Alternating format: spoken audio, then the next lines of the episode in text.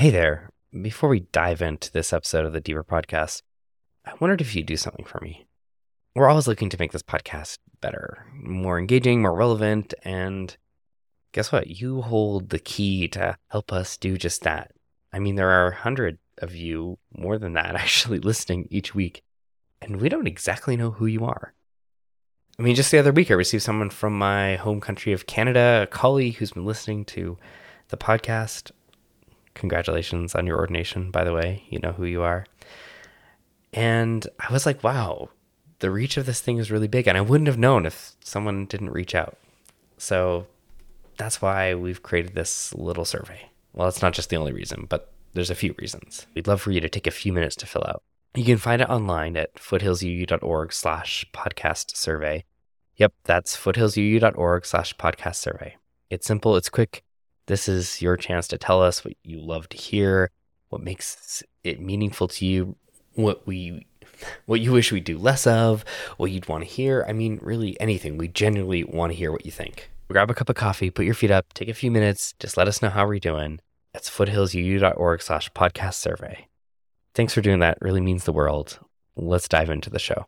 Hey there, welcome to the Deeper Podcast, a podcast that's all about how we love the hell out of this world, bringing a little bit more courage into our daily lives in ways that make small and meaningful progress towards that beautiful vision of just and beloved community. I'm Reverend Sean, one of your hosts, and today on the podcast, I confess to you all of my sins. Well, not all of them, just one teenage indiscretion that really taught me a lot about what belonging means about what true relationship means, what it means to be able to be forgivable in a deep, like accountable sense, and how that is related to this bigger question of belonging. You know, we live in this pandemic, epidemic of isolation and loneliness. I mean, so many people are lonely right now, disconnected from relationship. And it gets this vicious cycle where the more lonely you feel, the harder it is for you to get out of that and actually make the connections that will make you feel less lonely. And here we are trying to figure out what to do. And actually, one of the best things we can do is start to create connections with each other. I heard this great phrase once, which is that you don't try, you know, the way to build a friendship is to be a friend. And that's what I think when we think about these questions of belonging in this series, Sit By Me. It's not like, how do we do this? It's how do we embody doing this with each other? Without further ado, let's dive into the message. Have you ever screwed up so bad you wondered if you'd finally crossed the point of no return? Like messed up so big that you felt for sure this time you would be cast out of the circle of belonging for real. Made a mistake and been like, uh oh. There's no recovering from this. Because none of you raised your hands. I guess it's only been me.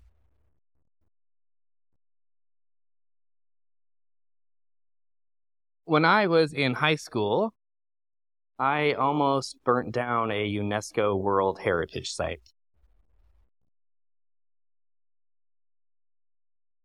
Now, both my parents moved to Canada from the United Kingdom when they were children, which meant that my family was not primarily my biological relatives, but the circle of friendship that they had gathered around themselves. I grew up and came of age with the children of these adults that really became my and one summer in my teenage years, I happened to go on a trip with some of this wonderful circle of humans without my parents. Now, going on a trip like that wasn't out of the ordinary. This was, in fact, my family. There was Heather, my kind of second mother figure, Allison and Scott, the kind of wacky aunts and uncles, and a bunch of us teens, Ben, Hannah, and a few others. And together we piled in the dust bucket the affectionate name for the old Toyota van, and drove a couple of hours to the magical place called Dinosaur Provincial Park. We called it the dust bucket because when you hit the seats, plumes of dust would come out. And in the few last years of its life, you could actually look down and see the road flying down from your seat. Now, the joke in the prairies is that if your dog ran away, you'd be able to see them for three days. And it's that flat in Alberta where I grew up. Driving to Dinosaur, it's flat. Very flat. Until all of a sudden, you begin to descend into the Badlands. The land seems to be split open, torn asunder by the moment and geological time, and you descend into the valley of rocky hoodoos. Designated a World Heritage Site in 1979, over 500 species of dinosaurs have been recovered on the site. And as a child, it was a place of wonder. You could spend hours climbing rocky ridges, finding caves and passages that snake their way through the desert terrain.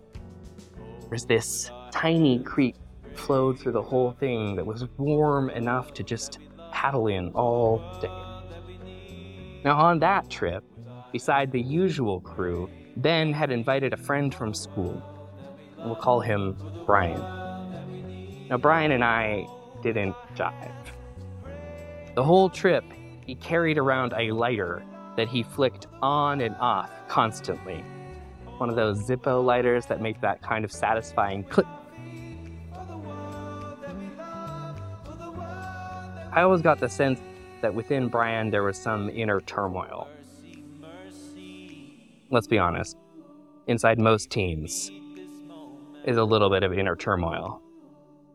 Or a lot. I would say in most humans, there's a degree of turmoil that's just part of the human condition. But for Brian, it was manifesting differently than me. So for me, my inner turmoil as a teenager manifested in generally vigilant rule following. Brian went in a different direction. Brian didn't follow rules. Now, I will say that I don't mind bending a few rules. But there's always a few rules that I would keep to, right? Wearing a helmet, asking for consent, always deleting your browser history. And oh, I don't know. Don't light the tinder dry grass of a world renowned habitat on fire in the middle of a drought for fun. Here's the scene it's just us teens hanging out beside the creek. We're in sight of the main campground, but a little bit around the bend. And suddenly I hear that crack snap of the lighter go silent. Odd. I looked over at Brian. He's crouched down. His face is a mixture of delight and panic because before him, a fire is spreading slowly, consuming the low grasses near the bank of the creek. We all panic. Frantically, three of us race over, putting it out with our shoes. The flames were small enough that it left us mostly singed, and we got it out in a matter of seconds. And we told him in no uncertain terms to cut it out.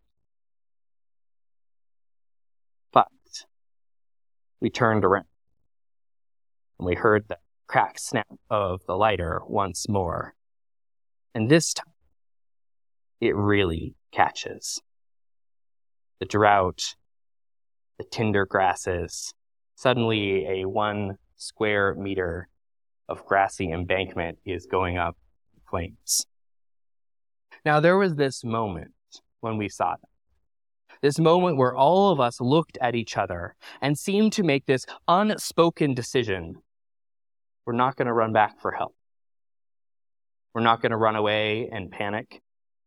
We're going to try to fight this fire ourselves. Now, six teens does not a fire brigade make. But somehow we improvised. Water from the creek in ball caps was tossed on the blaze. Shirts were used to whip out the flames. My memory is a little bit of a blur. What I remember is the waves of heat blasting us and the smell of burnt plastic from our shoes that were melted under the heat.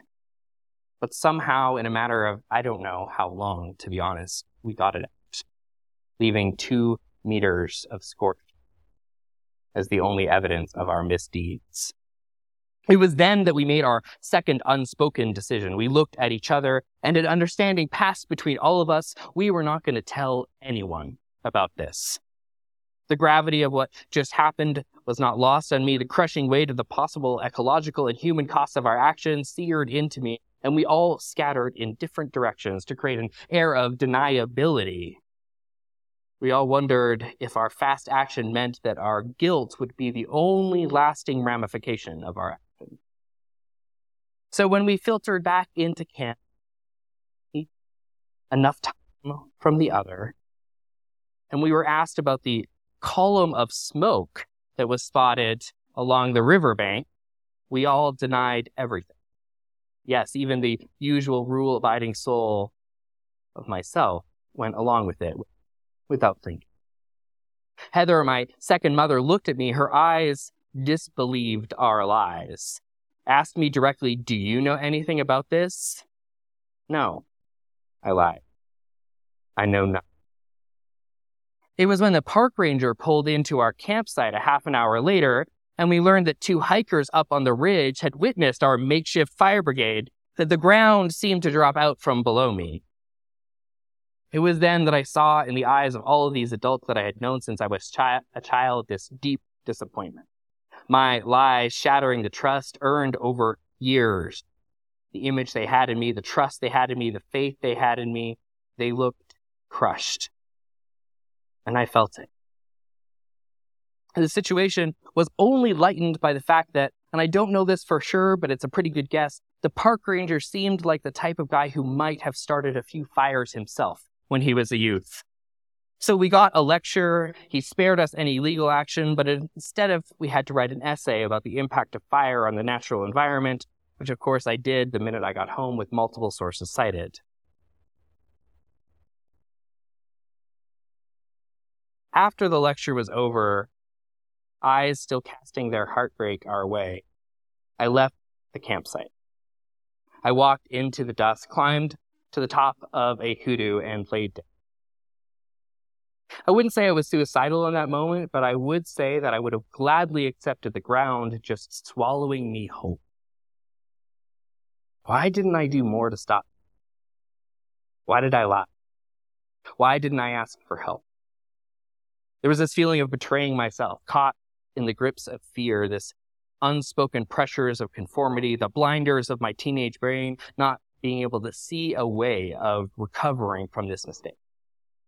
It felt unrecoverable. My worthiness sullen.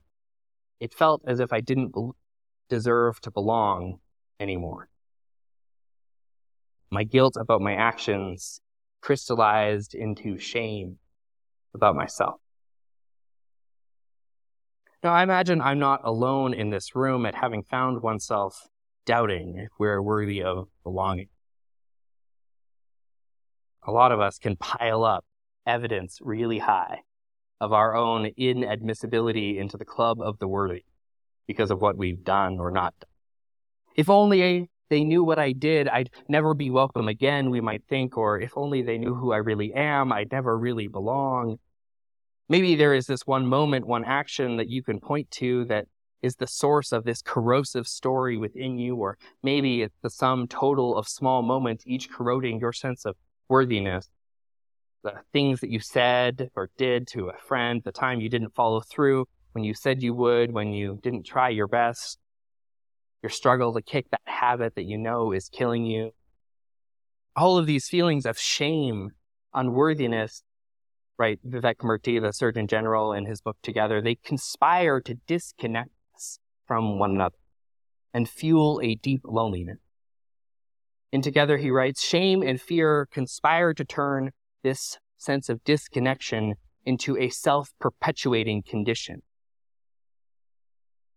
It triggers self doubt, which in turn lowers self esteem and discourages us from reaching out for help. Over time, this vicious cycle may convince us that we don't matter to anyone, that we are unworthy of love, driving us ever inward and away from the very relationships that we need the most, especially in those moments when we're lying on the hill thinking that we are irredeemable.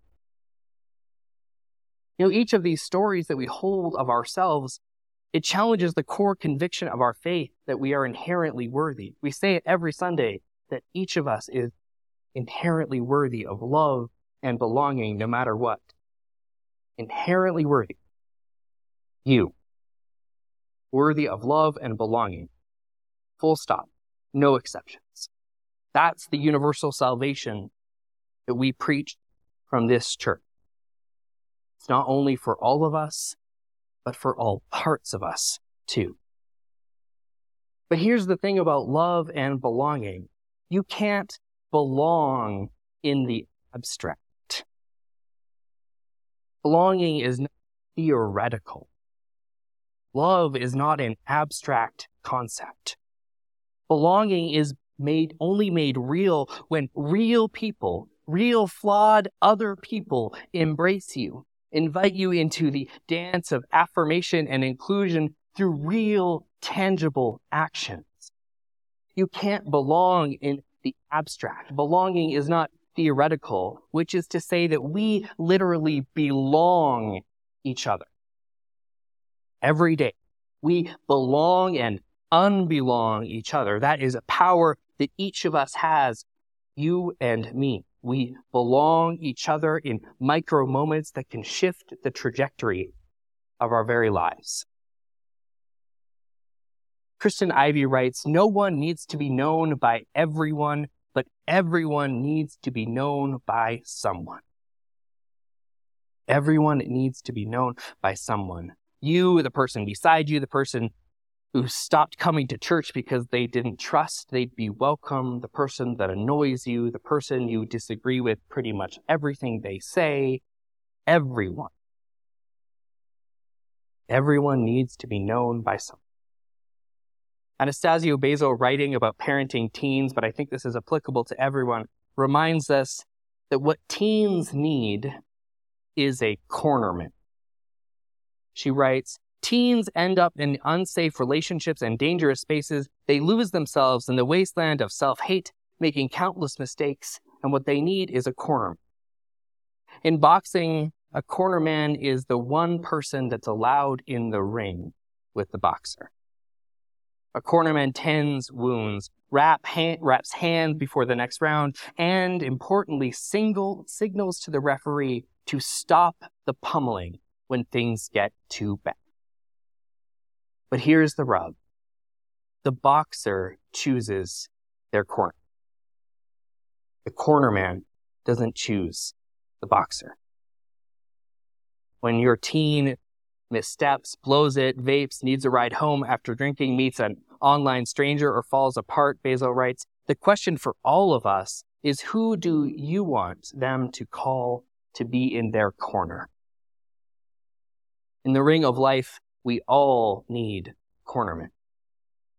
No one needs to be known by everyone, but everyone needs to be known by someone. Everyone needs that person in their corner when it gets hard to show that tangible love that signals that we truly have a place in the circle of belonging.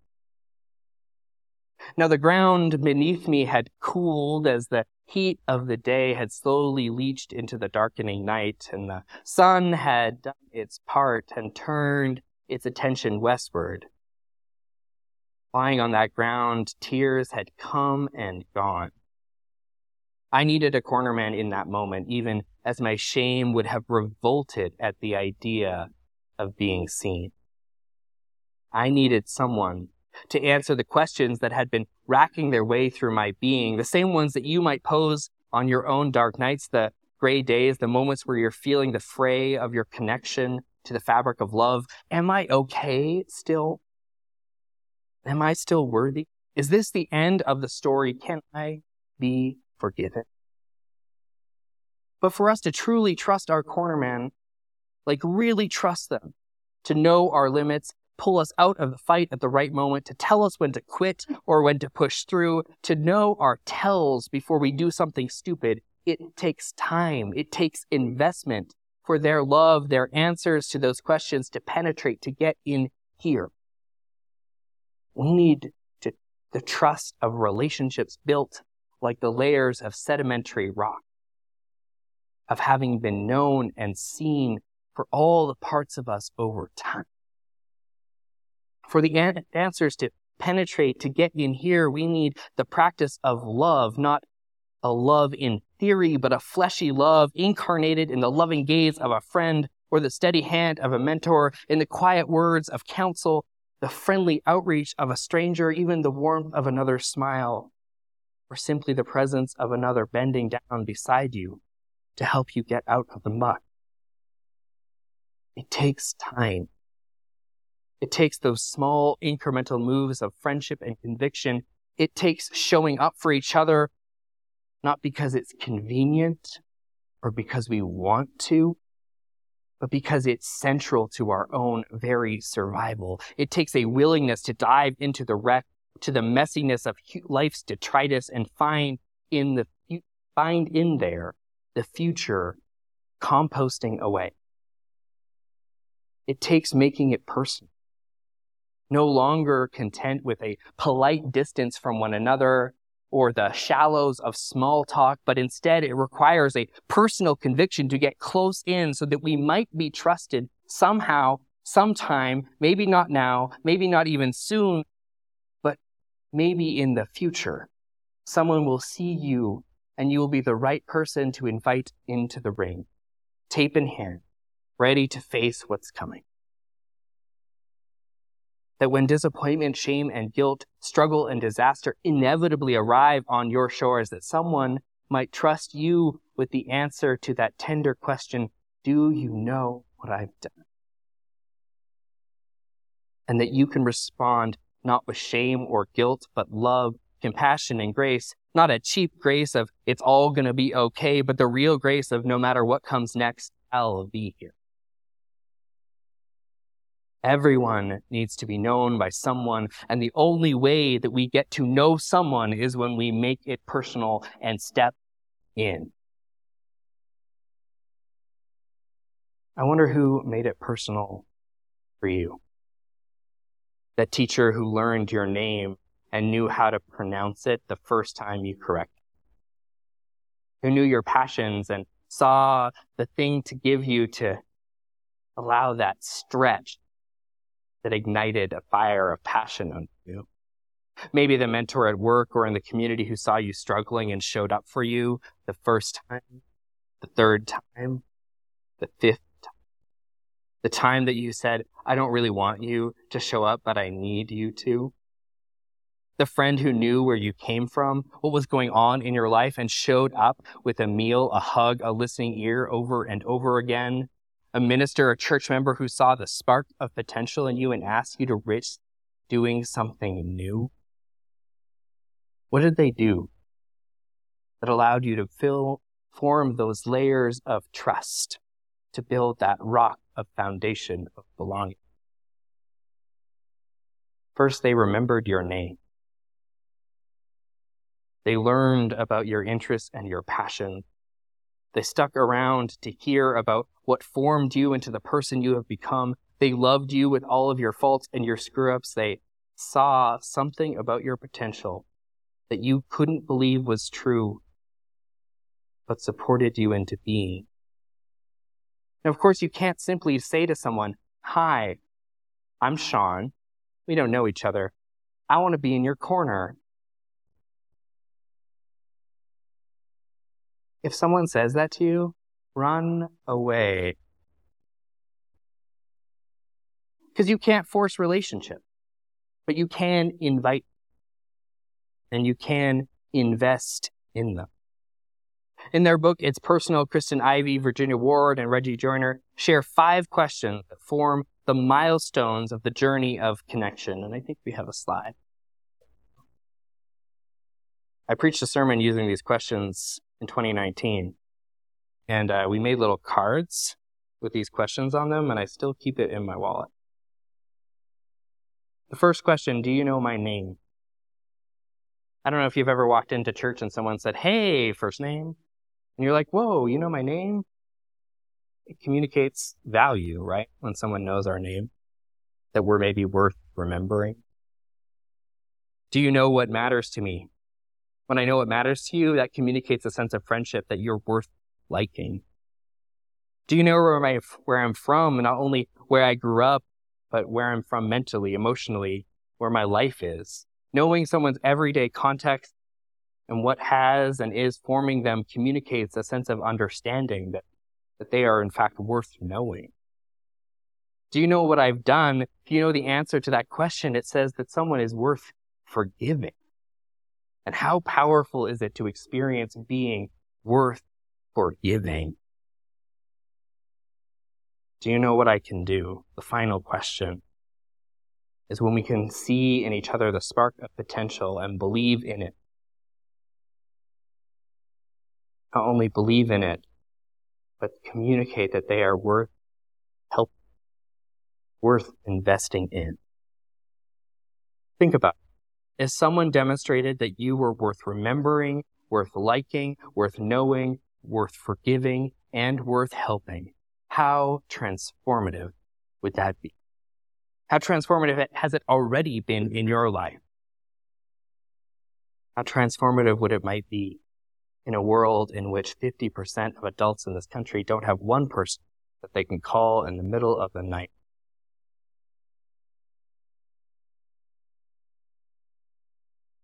The ground was cold at this point on the hoodoo that night. The cloudless night had revealed the cosmos to be stars poking out had actually helped me settle something within me. I had this sense looking up at the sky, I was so small. In the dance of nebula, nebulas, the slow rotation of constellations, the light that took centuries to arrive to us, I felt the piercing sense of my cosmic smallness. I mean, eventually the entire earth would be consumed by the sun and everything would be lit on fire. So it couldn't have been too bad if I pre-gamed a little bit, right? Maybe it was my cosmic insignificance or the time away to regulate my nervous system, or that it was getting cold in the desert night, or just the fear of navigating down without a flashlight. Whatever it was, I got up and descended down the hoodoo, making my way back to camp reticent but resigned. I found everyone, adults and teens, ironically around a campfire. I slipped in without a word, not wanting to make eye contact right away. Soaking up the warmth of the fire, it took me a moment to realize it wasn't just the fire that was embracing. Heather, the same person whose eyes had crucified me hours earlier, turned towards me and handed me a marshmallow. Her eyes still contained splashes of disappointment, but now they contained something else too. And forgive me if I find it hard to articulate what exactly it was, but it was this sense of knowingness. Like she was saying, I love you. What you've done, and more importantly, or like she was saying, I know you, I love you. That what you've done, and more importantly, who you truly are, I know this. I've seen you grow up. I've made those years of investment. And I know you're going to clean up this mess. And it is a mess. But I still love you. All of that seemingly communicated in handing a marshmallow. But of course, that was just the tip of the iceberg of years of connection.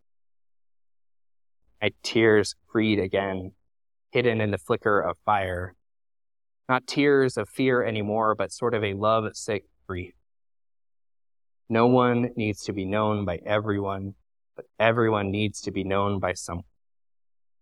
Amen. And blessed be. You know, as I was preaching that, I uh, was just thinking about some of the people in the story and how they communicated that belonging to me, how it was formed over years and years of that sedimentary process of one layer of trust added on to another. And I was mostly just feeling really grateful, but also I assume really curious. Curious about the stories that you might tell, the people in your life that conveyed that sense of belonging, that sense of connectedness, that sense of you are worth forgiving, that I see something in you. And uh, I'd love to hear some of those stories. So maybe just take a moment right now to think about who would those people be in your life? Who are those people? Hmm, who are you in someone else's life?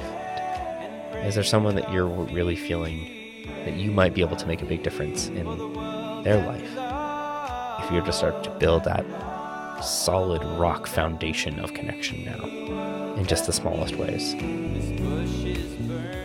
Well, that's it for this episode. I uh, hope you will fill out our survey because we'd love to know more about you. You can find that at foothillsuu.org slash podcast survey. There's a link in the show notes. Uh, next week, we have a guest who's going to be preaching about how the epidemic of our time is not really a question of mental health, but is a question of belonging. That's uh, Dr. Janita Farinas, and uh, you're going to want to stick around for that. Thanks for listening, and until next time.